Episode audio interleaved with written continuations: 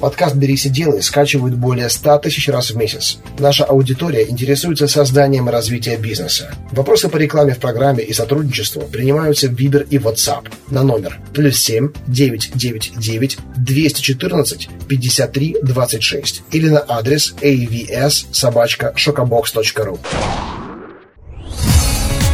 «Берись и делай». Авторская программа Андрея Шаркова. Здравствуйте, меня зовут Андрей Шарков, и вы слушаете новый выпуск программы «Берись и делай». И сегодня у нас в гостях Сергей Прус. Сережа, здравствуй. Привет всем. Сережа, я тебя очень давно слышу от многих общих знакомых, от моей сестры даже, Ани, ты с ней знаком. Угу. И вот все нам с тобой было не встретиться, не пообщаться. И вот наконец-таки мы встретились в этой студии. Сергей совладелец маркетингового агентства Serenity и еще организатор одной из крупнейших выставок, ой, не выставок, конференций, форума, как это правильно сказать? Конференция. Digitale, правильно? Да, по маркетингу. Сереж, расскажи такое, что такое маркетинговое агентство и что за конференция? Маркетинговое агентство – это компания, которая помогает решать бизнесам разные важные задачи. Например, увеличение продаж или там увеличение известности бренда, увеличение любви к нему. Угу. С помощью цифровых технологий. Ты знаешь, мне кажется, твоими клиентами могут быть не только корпоративные клиенты, но и частные, потому что мне очень многим хочется увеличить уровень любви к себе, это однозначно, и известности тоже. Конференция Digitale я много читал, точнее, видел упоминания в прессе о ней. Поясни, что это такое, чтобы наши слушатели поняли. Ну, мы как-то случайным образом сделали самую большую конференцию в Питере по маркетингу. Там выступали такие звезды, как Игорьман. Угу. Вот. И решили делать это каждые полгода. Сейчас это будет 26-27 октября. На нее собралось 600 или 700 человек. Сейчас будет где-то 800-900. Но это тоже какой-то коммерческий проект или он больше социальный? Он социальный и коммерческий. И очень относится вот к основному виду деятельности, которой занимаюсь, к Serenity, потому что основной наш клиент – это маркетологи. Мы тут пытаемся создать какое-то сообщество, чтобы дружить с ними всеми и как-то объединять их тут всех. Угу. Ты знаешь, на твоем кресле сидело немало представителей маркетинговых агентств, и все абсолютно по-разному описывали функционал своей компании и вот историю о том, как они вообще занялись этим бизнесом. Да? Давай вот начнем с истоков. Как ты пришел именно в это направление? Почему, зачем, почему вдруг не пошел маркетологом в какую-то большую компанию? Сейчас они очень востребованы. Ты лучше меня это должен знать. Вот, как все начиналось? В школе я еще с самого детства увлекался компьютерами. В школе сделал свой сайт. Это, наверное, сейчас бы назвали блогом. Такой довольно развлекательный. И, в принципе, это было довольно успешно для того времени. Его посещало где-то 6 тысяч человек в день. Это какой год был? Это был, ну, где-то там 2000-й, там 99-98. То есть это то время, когда еще блогосфера практически отсутствовала. Тогда было, так понимаю, парочка сайтов, где можно было вести то, что сейчас называют блогом, но даже слово такое не использовалось, по-моему. Да, но он к тому времени даже был таким коллективным блогом, но тогда это все, естественно, так не называлось. Там было всякие развлечения, и он даже приносил деньги. Это что? Да, там были разные партнерские программы, и больше всего денег, конечно, приносили проститутки. Да ладно, это в каком классе был-то? В классе 10-11 даже шутил в какой-то передаче, что эти деньги на них и тратил. Не, ну это была шутка. Слушай, какая тема была блога-то? Просто развлекательные там всякие истории, мультики, игры и так далее. Ага, слушай, вот интересно, они конверсию считали с твоего сайта как-то? Какой, даже посетитель, клиент? Ну, у них было что-то, по-моему, в регистрации, то есть, да, они были довольно продуманные самые партнерской программы. И я понял в какой-то момент, то есть, вот по всяким запросам юмор, мы оказались там на, по-моему, там, 3-м месте в Яндексе. Это запрос, который тогда запрашивали где-то там 300 тысяч раз в месяц. А какой домен-то был? 3-е место в Яндексе. Может быть, даже я заходил на эти сайты. Прус.ру. Да, его стали называть уже как проект такой «Прусь».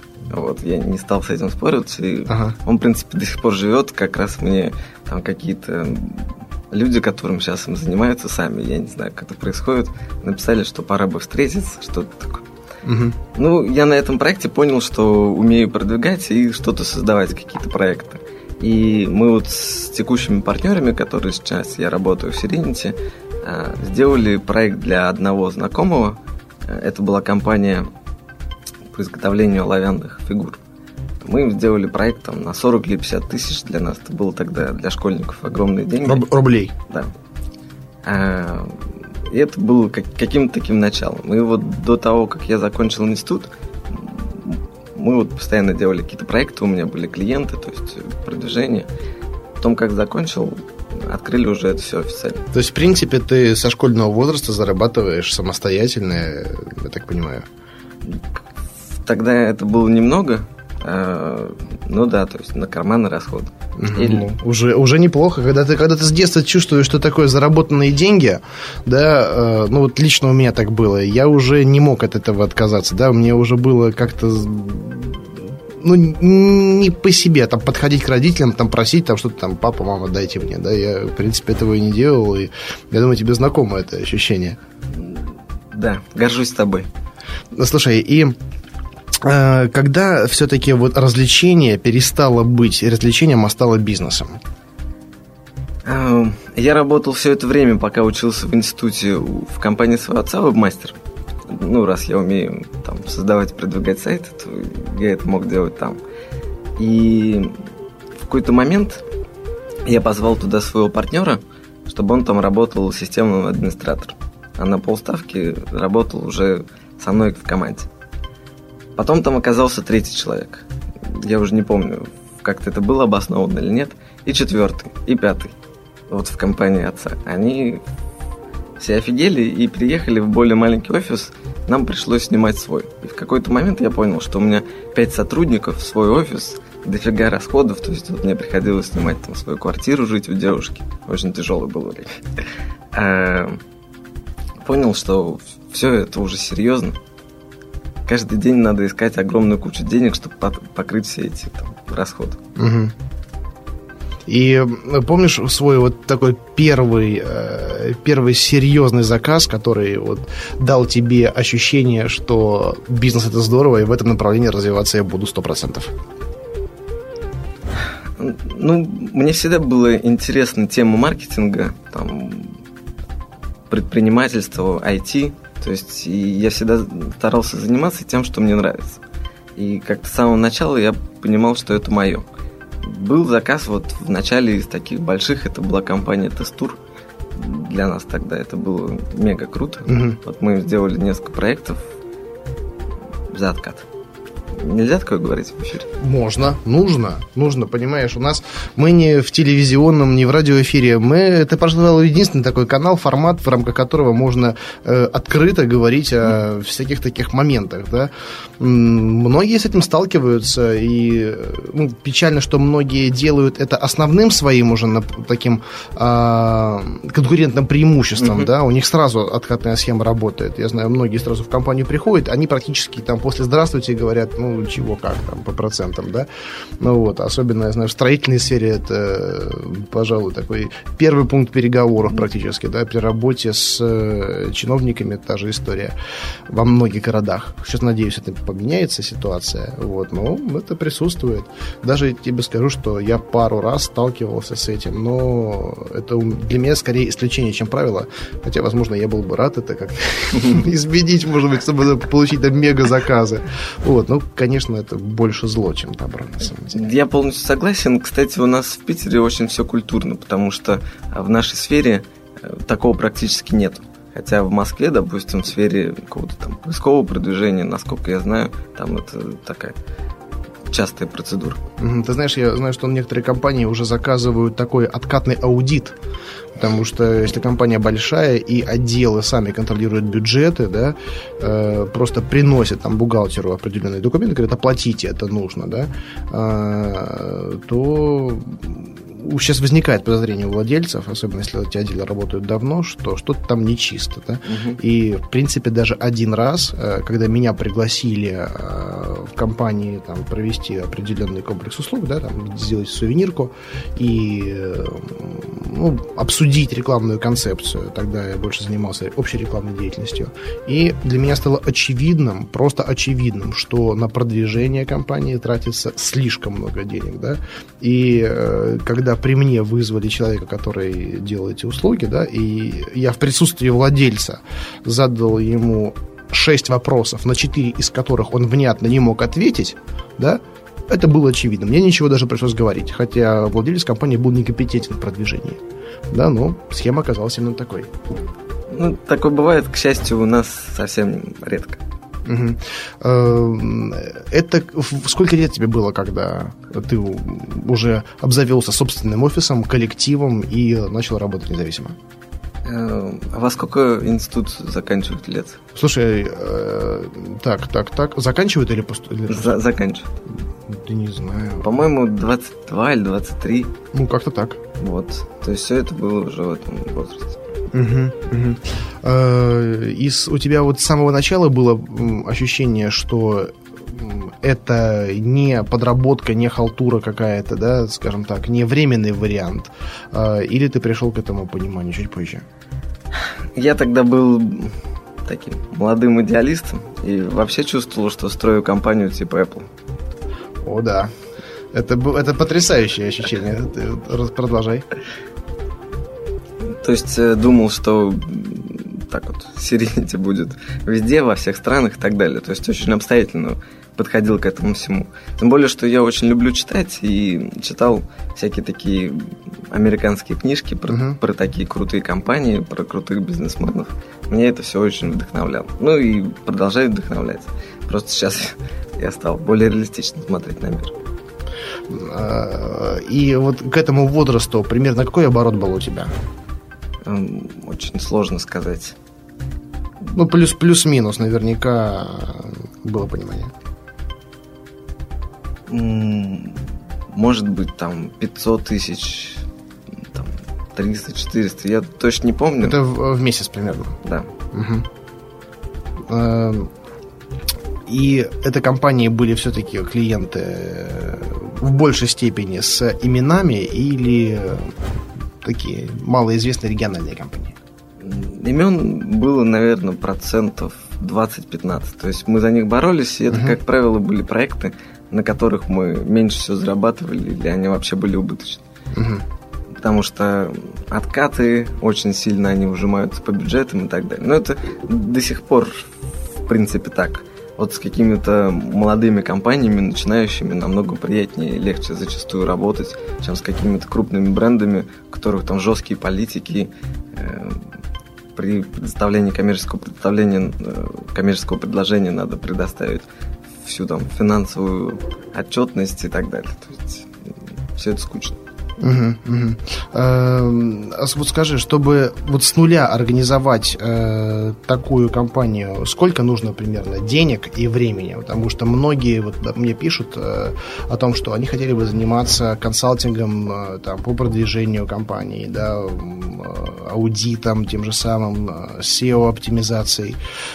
И у всех ощущение, что, прочитав пару книжек на эту тему, да, и изучив несколько форумов, они становятся в этом компетентны, и все. И вот с этим ощущением долгое время существуют, да, хотя большинство из них так и остаются только с ощущениями, но без дела.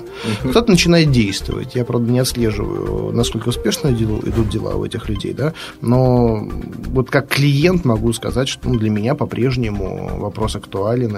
Я считаю этот рынок неразвитым, и я периодически меняю подрядчиков в этом направлении, да. Но вот если кто-то сейчас не слушает, да, и думает, о, вот я хочу быть SEO-оптимизатором, заниматься комплексным маркетингом, да, сколько на это нужно денег? И, может быть, ты немного расширишь представление о компании, которая занимается интернет-продвижением, помимо SEO, что еще? Ну, на первый вопрос, это сейчас огромное количество таких вот компаний, мелких компаний, компаний, состоящих из одного человека. Порог входа очень низкий, и поэтому действительно этим может заняться каждый. Мне кажется, что не нужны никакие деньги и не нужно никакого времени. Ты можешь начать в любой момент продавать своим знакомым. Если ты умеешь это делать, если чувствуешь себе какую-то компетенцию, думаю, не составит труда. Потому что обычно так и начинается у предпринимателей, что они начинают продавать знакомым. Ну, если это какие-то услуги. По поводу второго вопроса, чем вообще может заниматься маркетинг-агентство, очень много чем. Сейчас вот есть такое модное современное направление Digital. Это такое понятие самого современного маркетинга, когда он вовлекает тебя в бренд, в какой-то в процесс взаимодействия. Потому что до интернета была просто реклама какая-то, которая тебе просто сообщала какое-то сообщение, не воспринимала никакую обратную связь, никак никуда не вовлекал. Сейчас появляются все больше и больше инструментов. Это и маркетинг социальных медиа, и email-маркетинг, это всякие разные системы в сайтах, которые автоматизируют очень много там продажи. Но это может быть что угодно. Креатив, вирусная реклама.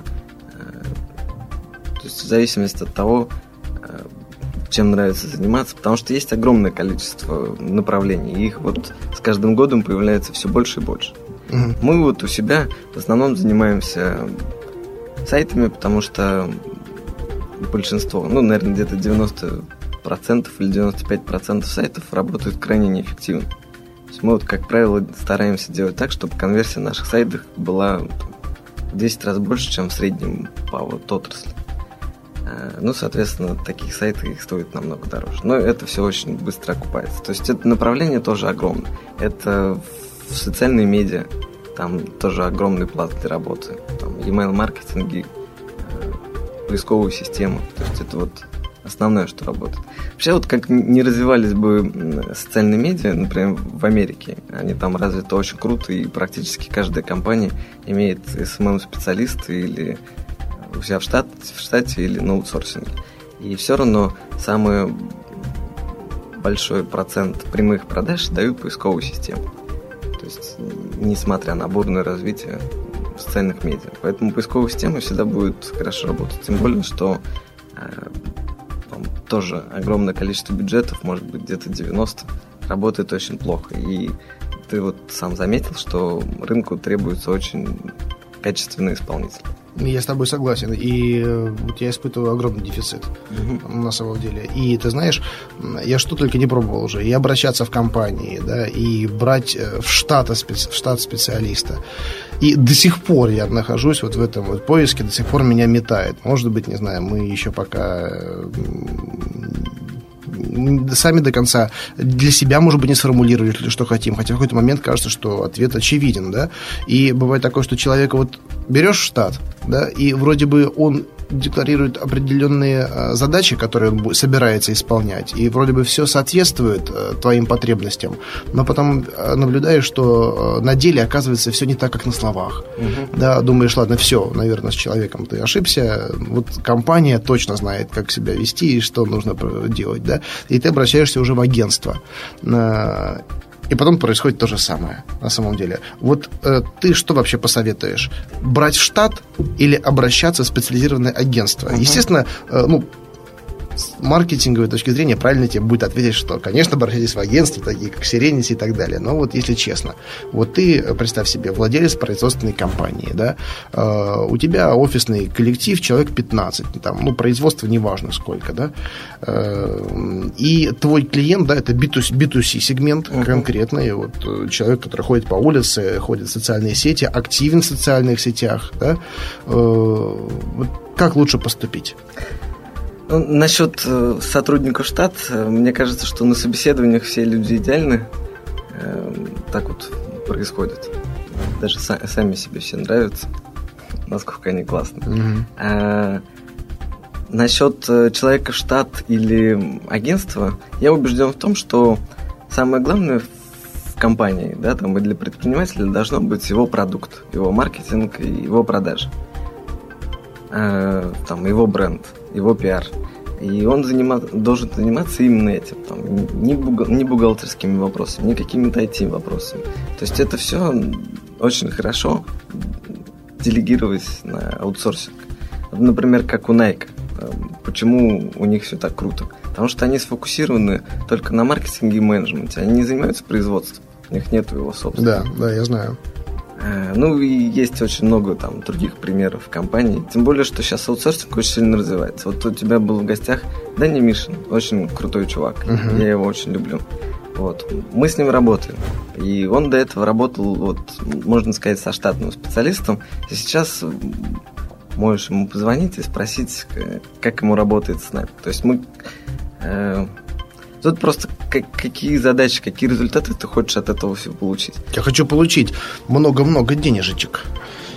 Но это, как правило, требует профессиональной работы не одного специалиста, а многих. То есть вот если ты берешь там, допустим, какого-то мастера, каким раньше я был, когда работал еще до того, как у меня была своя компания, я умел делать все.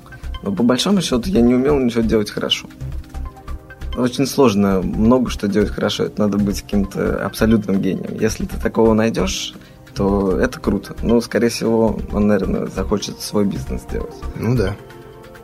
Вот. То есть там же, допустим, если мы говорим о SEO, это же не только какие-то там ссылки, какая-то там внешняя оптимизация. Это еще и сам сайт. То есть сейчас Яндекс, он двигается все больше и больше к тому, чтобы показывать в своей выдаче самые качественные, там, полные, грамотные сайты. Я обратил внимание, потому что сейчас ряд моих сайтов вышли на первые позиции, да, хотя раньше они были, там, не знаю, в десятке, но ближе к концу, да.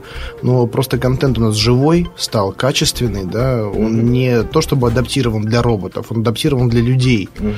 И благодаря этому, мне кажется, да, мы сейчас на первых местах. По любым нашим ключевым запросам, по шоколаду, либо по мебели. Вот, сейчас новый проект запустили, там, Бейкершоп, вот с Аней общался, наверное, видел. Да. Ну, вот сейчас надеемся тоже скоро занять позиции, там, тем более мы кое-что доделываем, и потихонечку такими человечными, так понимаю, становится система.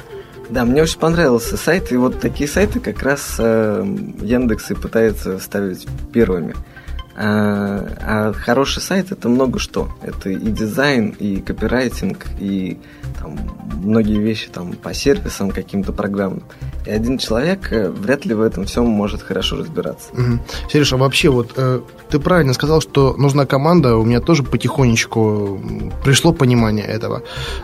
Как вообще найти этих людей? Я столкнулся с тем, что... Ну, не так уж это и просто.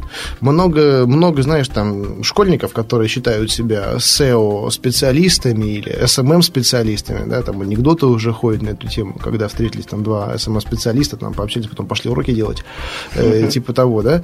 Вот как среди вот такого количества предложений на рынке, и в том числе сейчас там через группы люди пытаются продвигаться, тоже непонятно кто вообще, откуда они взялись, да. Вот как отличить действительно качественного исполнителя от шарлатана, от дилетанта. Тем более, что сейчас многие научились красиво говорить, да, и говорят то, что хочет слышать рекламодатель, то есть, ну, заказчик. И многие соглашаются, потом разочаровываются. Я думаю, что самое первое, на что стоит обратить внимание, это сайт. Потому что, ну, если вот ты делаешь такие качественные сайты, например, ты понимаешь, что это такое, почему это так работает, почему так важно.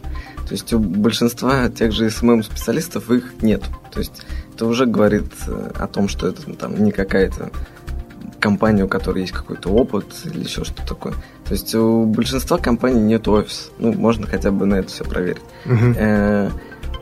Там должно быть портфолио. И можно не постесняться и позвонить в эти компании и спросить, насколько им понравилось. Вот, ты знаешь, я так постоянно делаю, потому что я неоднократно обжигался на подрядчиках там, по разным направлениям. И пришел к такому выводу, что если человек действительно сделал вот качественную работу, и его клиент доволен, он сам с радостью даст тебе контакты, там прямые телефоны генеральных директоров, да, и скажет, вот позвоните, спросите, приедьте к ним в офис, да, даже не говорите, что там вы от меня, да, а просто приедьте, как бы вы сами все увидите. Вот. А тот, кто начинает говорить, ой, мне нужно согласовать, мне нужно спросить, вот уже сразу уже подвох какой-то, сразу непонятно. Потому что, не знаю, я всегда с радостью афиширую наших заказчиков. Говорю, И зачастую даже, знаешь, это на переговорах является ключевым моментом. Бывают некоторые компании, к ним приходишь, говоришь: здравствуйте, ну, я, к сожалению, сейчас не так часто веду переговоры, но иногда случается, да? Здравствуйте, там, компания «Шоколадка», вот мы с вами общались на такую-то тему. Ну, чтобы вы понимали сразу уровень нашей компетенции, имейте в виду, что вот нас заказывают там, пожалуйста, Сбербанк, PricewaterhouseCoopers, да, PwC, там, дилерство, там, Porsche, Infiniti, Mercedes, хоп-хоп-хоп. Значит, по поводу нашего качества. Все, про качество можно не говорить. Да, наши заказчики уже ответили за нас. Понимаешь, вот также мне нравится, когда со мной говорят, да? Но самое главное, чтобы, знаешь, это не было бла-бла-бла, да? А когда говоришь: а телефончик дайте. А кому, а как зовут специалиста вот отдела маркетинга? Можно позвонить ему? Если да, все, вопросов нет. Ну, вот, мне кажется, очень хорошие критерии. То есть, естественно, в итоге там отобрать какой-то список, больше всех понравишься, со всеми встретиться, просто почувствовать, доверяешь ты этому человеку или нет. А вообще в этом, кстати, бизнесе, вот мне интересно, есть ли какая-то сезонность? Насколько он вот стабильный в течение года? Мне кажется, что никакой сезонности особо нет. Конечно, осенью идет какой-то всплеск деловой активности, и это, конечно, отражается. Но вот у нас, допустим, было лето, и было огромное количество заказов вот на всякие там производства сайтов и тому подобные вещи. То есть, хотя для лета все хотят отдыхать, не хотят тратить деньги. У нас летом раньше был не сезон, но сейчас нам удалось сделать так, что летом мы тоже не чувствуем какого-то такого серьезного провала. Сереж, а вообще вот в этом бизнесе основные издержки по содержанию — это на сколько процентов люди, да, именно вот зарплаты, работа специалистов, насколько какие-то аппаратные, может быть, издержки, да, там, на закупку там, оборудования, каких-то роботов, программного обеспечения, да, или внешних, оплата внешних подрядчиков. В моем представлении, возможно, в представлении других людей тоже есть такая иллюзия, что вот платится только вот человеческий труд, да, и, по сути, продается там втридорого или в два дорого, или кто-то в 10 раз. Вот. Какие еще есть такие подводные камни в этом направлении? Самые большие издержки — это, конечно, люди. И вот ты, как опытный предприниматель, естественно, ищешь качественные услуги. Качественные услуги — это профессионал. То есть люди, которые зарабатывают немало.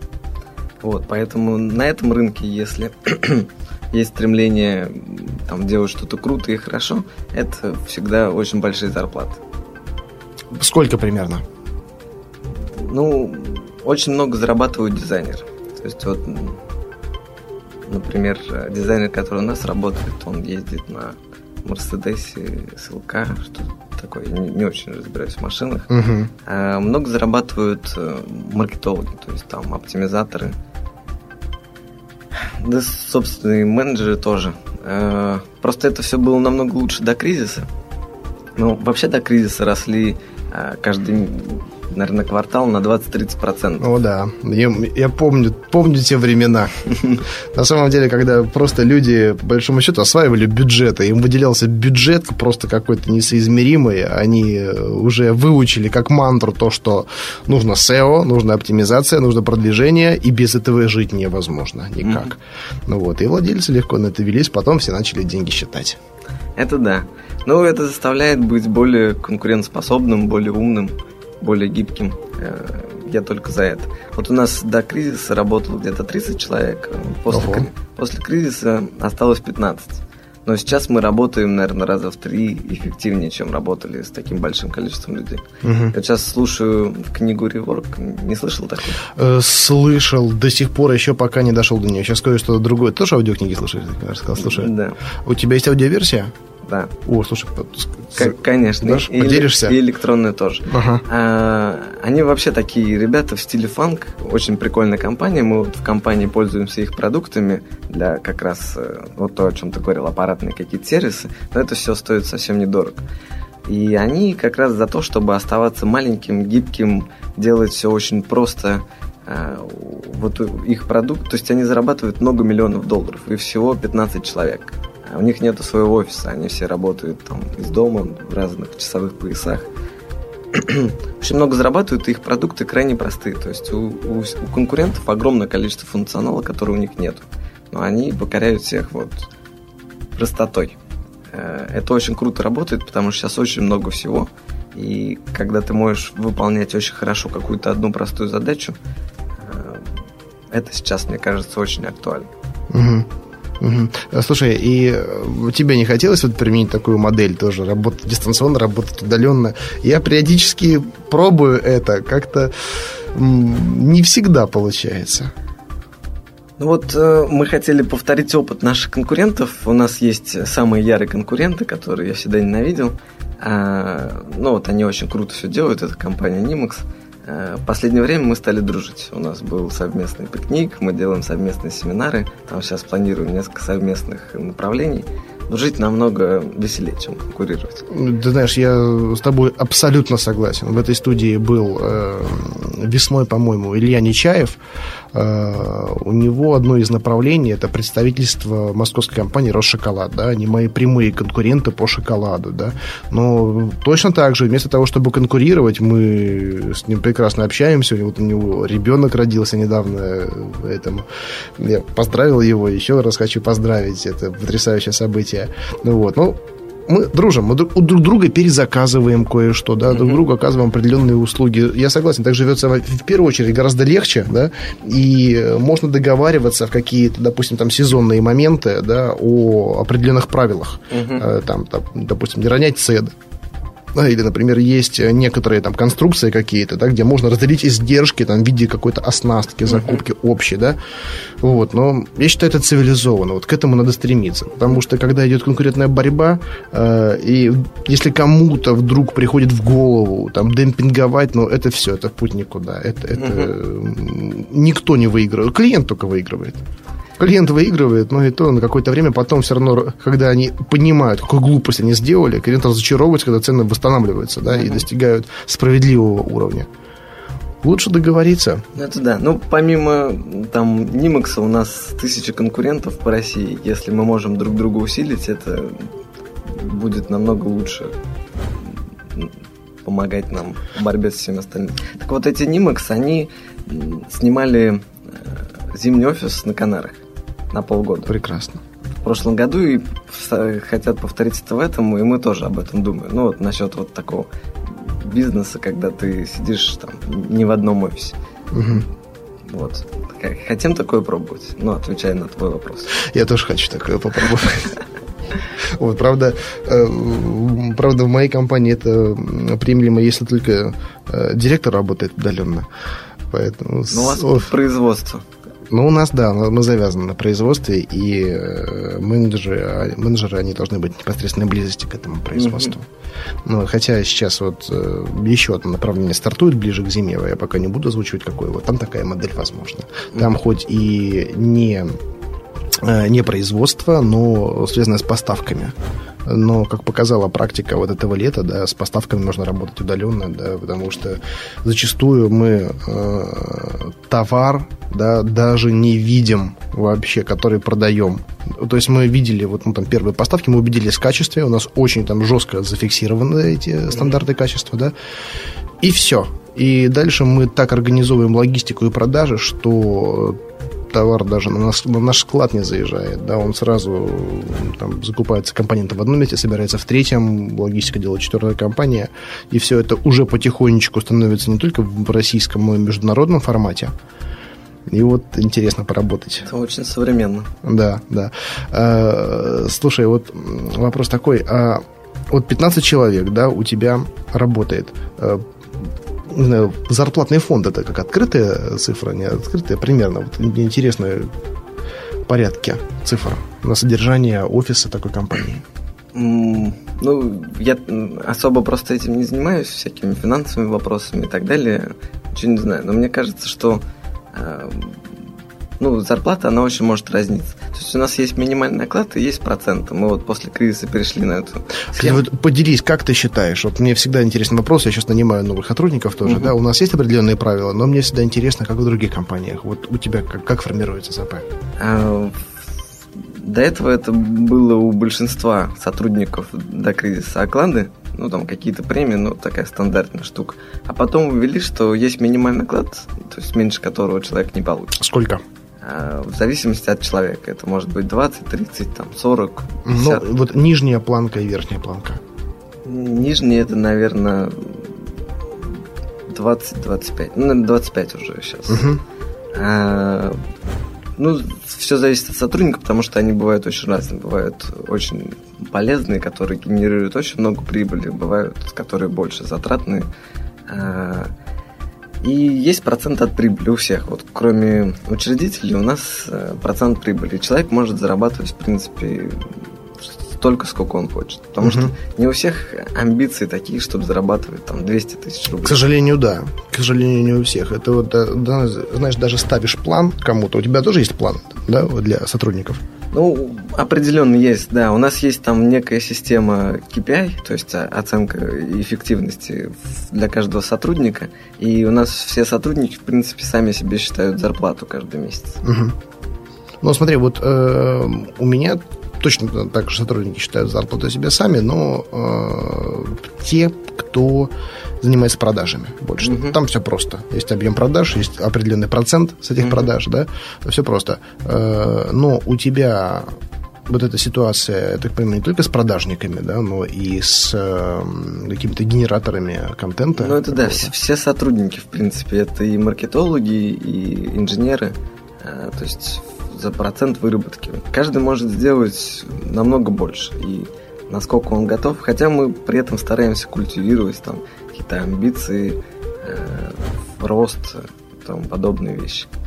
Вот. И когда принимаем людей на работу, стараемся брать амбициозных людей, потому что есть очень много людей, которых устраивает цифра 30, и они не хотят делать больше. Да, да, к сожалению, такое есть. А бывало у тебя такое, что вот человек упирается в какую-то планку, да, там, не знаю, там 40 или там 50, да, и вот работает, и все, и дальше не хочет расти. Что ты делаешь в таких случаях?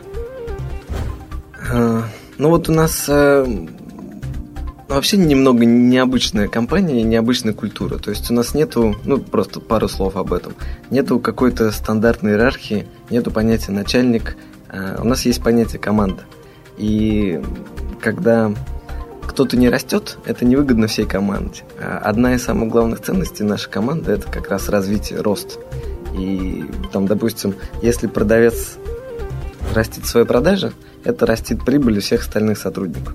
И у нас идет вот такое вот внутреннее влияние. И когда там становится очевидно для команды, что человек не очень сильно там разделяет ценности, такой человек, как правило, уходит сам. Ну, не знаю. Он уходит или его уходит? И чаще он уходит. То есть вот мы стараемся делать такие условия, чтобы было хорошо тем, кто разделяет ценности компании, и не очень хорошо тем, кто их не разделяет.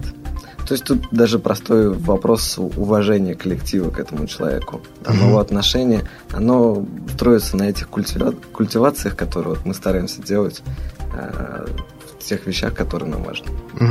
Слушай, а вот у тебя клиенты появляются каким образом? Это прямые продажи или в большей степени к тебе приходят там по рекомендациям через поиск, или видят уровень твоей компании на рынке и заходят туда? Ну вот у нас раньше был такой принцип, что мы не делаем рекламу, не занимаемся активной продажей, не делаем ничего такого, что не входит в наши услуги. То есть нет продавцов у тебя? Ну, они есть, только это больше менеджеры, к ним звонят, есть входящие обращения, и вот как раз основная часть была всегда из поисковых систем. То есть эту связку мы всегда и предлагали, что самое эффективное для прямых продаж – это крутое продвижение и крутой сайт. Это всегда у нас было.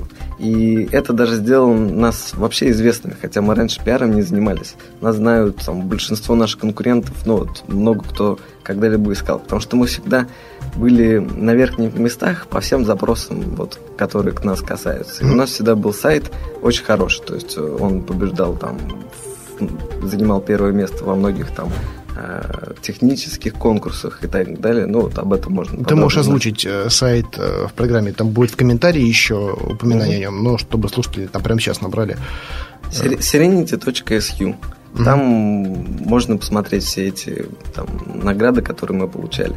И это создал нам бренд, в принципе. И в последнее время мы, естественно, осознали важность пиара, важность нетворкинга и стали заниматься этим, и уже очень много это дает результат. Mm-hmm. До этого это были только входящие заявки из поисковых систем в основном. Вот здесь есть такой, ну, две стороны медали, да. С одной стороны, хорошие позиции в Яндексе и на входящий спрос компания отрабатывает прекрасно, когда высококонкурентная сфера, да, когда много людей ищут определенную услугу, да, и они ее забивают, они находят то, что нужно. У тебя есть хорошие позиции, но, с другой стороны, и высока конкуренция. Угу. Да, у меня, например, по ряду моих продуктов ситуация такая, что не все вообще даже знают о том, что существует такой продукт. Да, или то, что он такой доступный, да, либо это продукт не первой необходимости, но когда люди о нем узнают, они понимают, что да, почему бы нам его не приобрести, это классно, да, и здесь уже работают немного другие технологии, здесь все-таки это продажи, прямые продажи, но, естественно, я с тобой абсолютно согласен. Для вот этих вот сливок, да, которые ищут, знают, вот что им надо, для них нужно быть вот всегда наверху. Мы стараемся поддерживать эти позиции. Но ты все правильно делаешь, ты занимаешься пиаром. Это, мне кажется, когда нету спроса, очень важная штука, потому что ты его сам создаешь. Да, ты прав, его надо создавать. И... На нас он просто есть, и он очень большой. Mm-hmm. Конечно, очень большая конкуренция, но мы очень стараемся быть конкурентоспособными. А бывает такое, что вот менеджеры загруженные и остальные специалисты компании настолько, и такие проекты интересные, а клиенты все поступают и поступают, что больше нет ресурсов осваивать эти заказы? Так бывает. Вот каждый раз, ну, особенно до кризиса, мы делали так, что вместе с увеличением оборота на 20-30% каждый квартал мы увеличили цены на 20-30%. Mm-hmm. И они у нас все время росли. И сейчас вот у нас такая же ситуация образовывается. Мы полностью загружены, и огромное количество заявок. Ну, я думаю, что в этом случае логично поднимать цену. Логично поднимать цену, но не менее логичным будет и развитие определенное, наем новых сотрудников. Это да. Или, может быть, покупка тех, кто соответствует твоим параметрам, но рынком недооценен. Да, или развитие аутсорсинга, что мне в последнее время больше нравится. Потому что, допустим, можно работать с отдельным копирайтером, а можно работать с командой копирайтеров, где есть люди, которые их мотивируют, проверяют и так далее, и так далее. То есть делают твою работу. Я бы экономил это время. Слушай, а вот в твоей команде, по описаниям, я так понял, люди все мотивированные, у них вот прям такая команда. Все питерские или есть кто-то из неместных?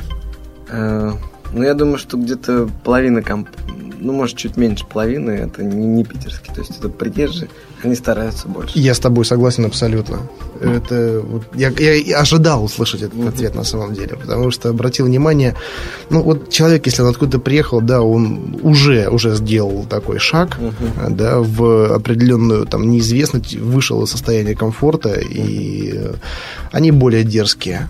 Более дерзкие. На самом деле, мне уже кажется, наверное, самому, нужно куда-то уехать, как-то, чтобы себя дополнительно мотивировать, стимулировать, потому что, когда находишься, вот, когда все классно, все сладко, да, немного заплываешь жирком-то.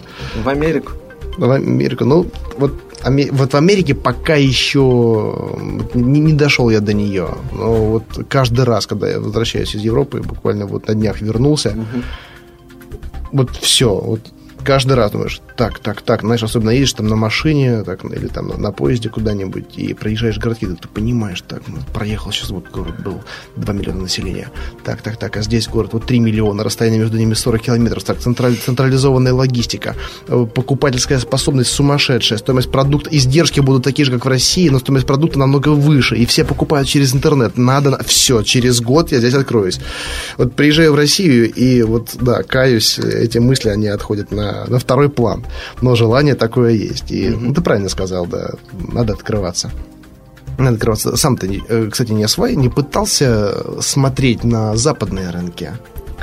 Ну, для нас это чуть попозже. Вот мы сейчас на Москву уходим, сейчас осенью открываем там офис. Мы на нее уже уходили, но кризис тогда случился, нам все испортил. Мы сейчас все наверстываем. А сначала Москва, там какие-то основные регионы, потом уже рубеж. Может, это будет одновременно, все зависит от ресурсов. Я вот сейчас, кстати, тоже очень прочитал, ну, точнее, читаю интересную книгу «Викиномик» о том, что ресурсов на самом деле не ограничено. Сейчас это стало переосновать.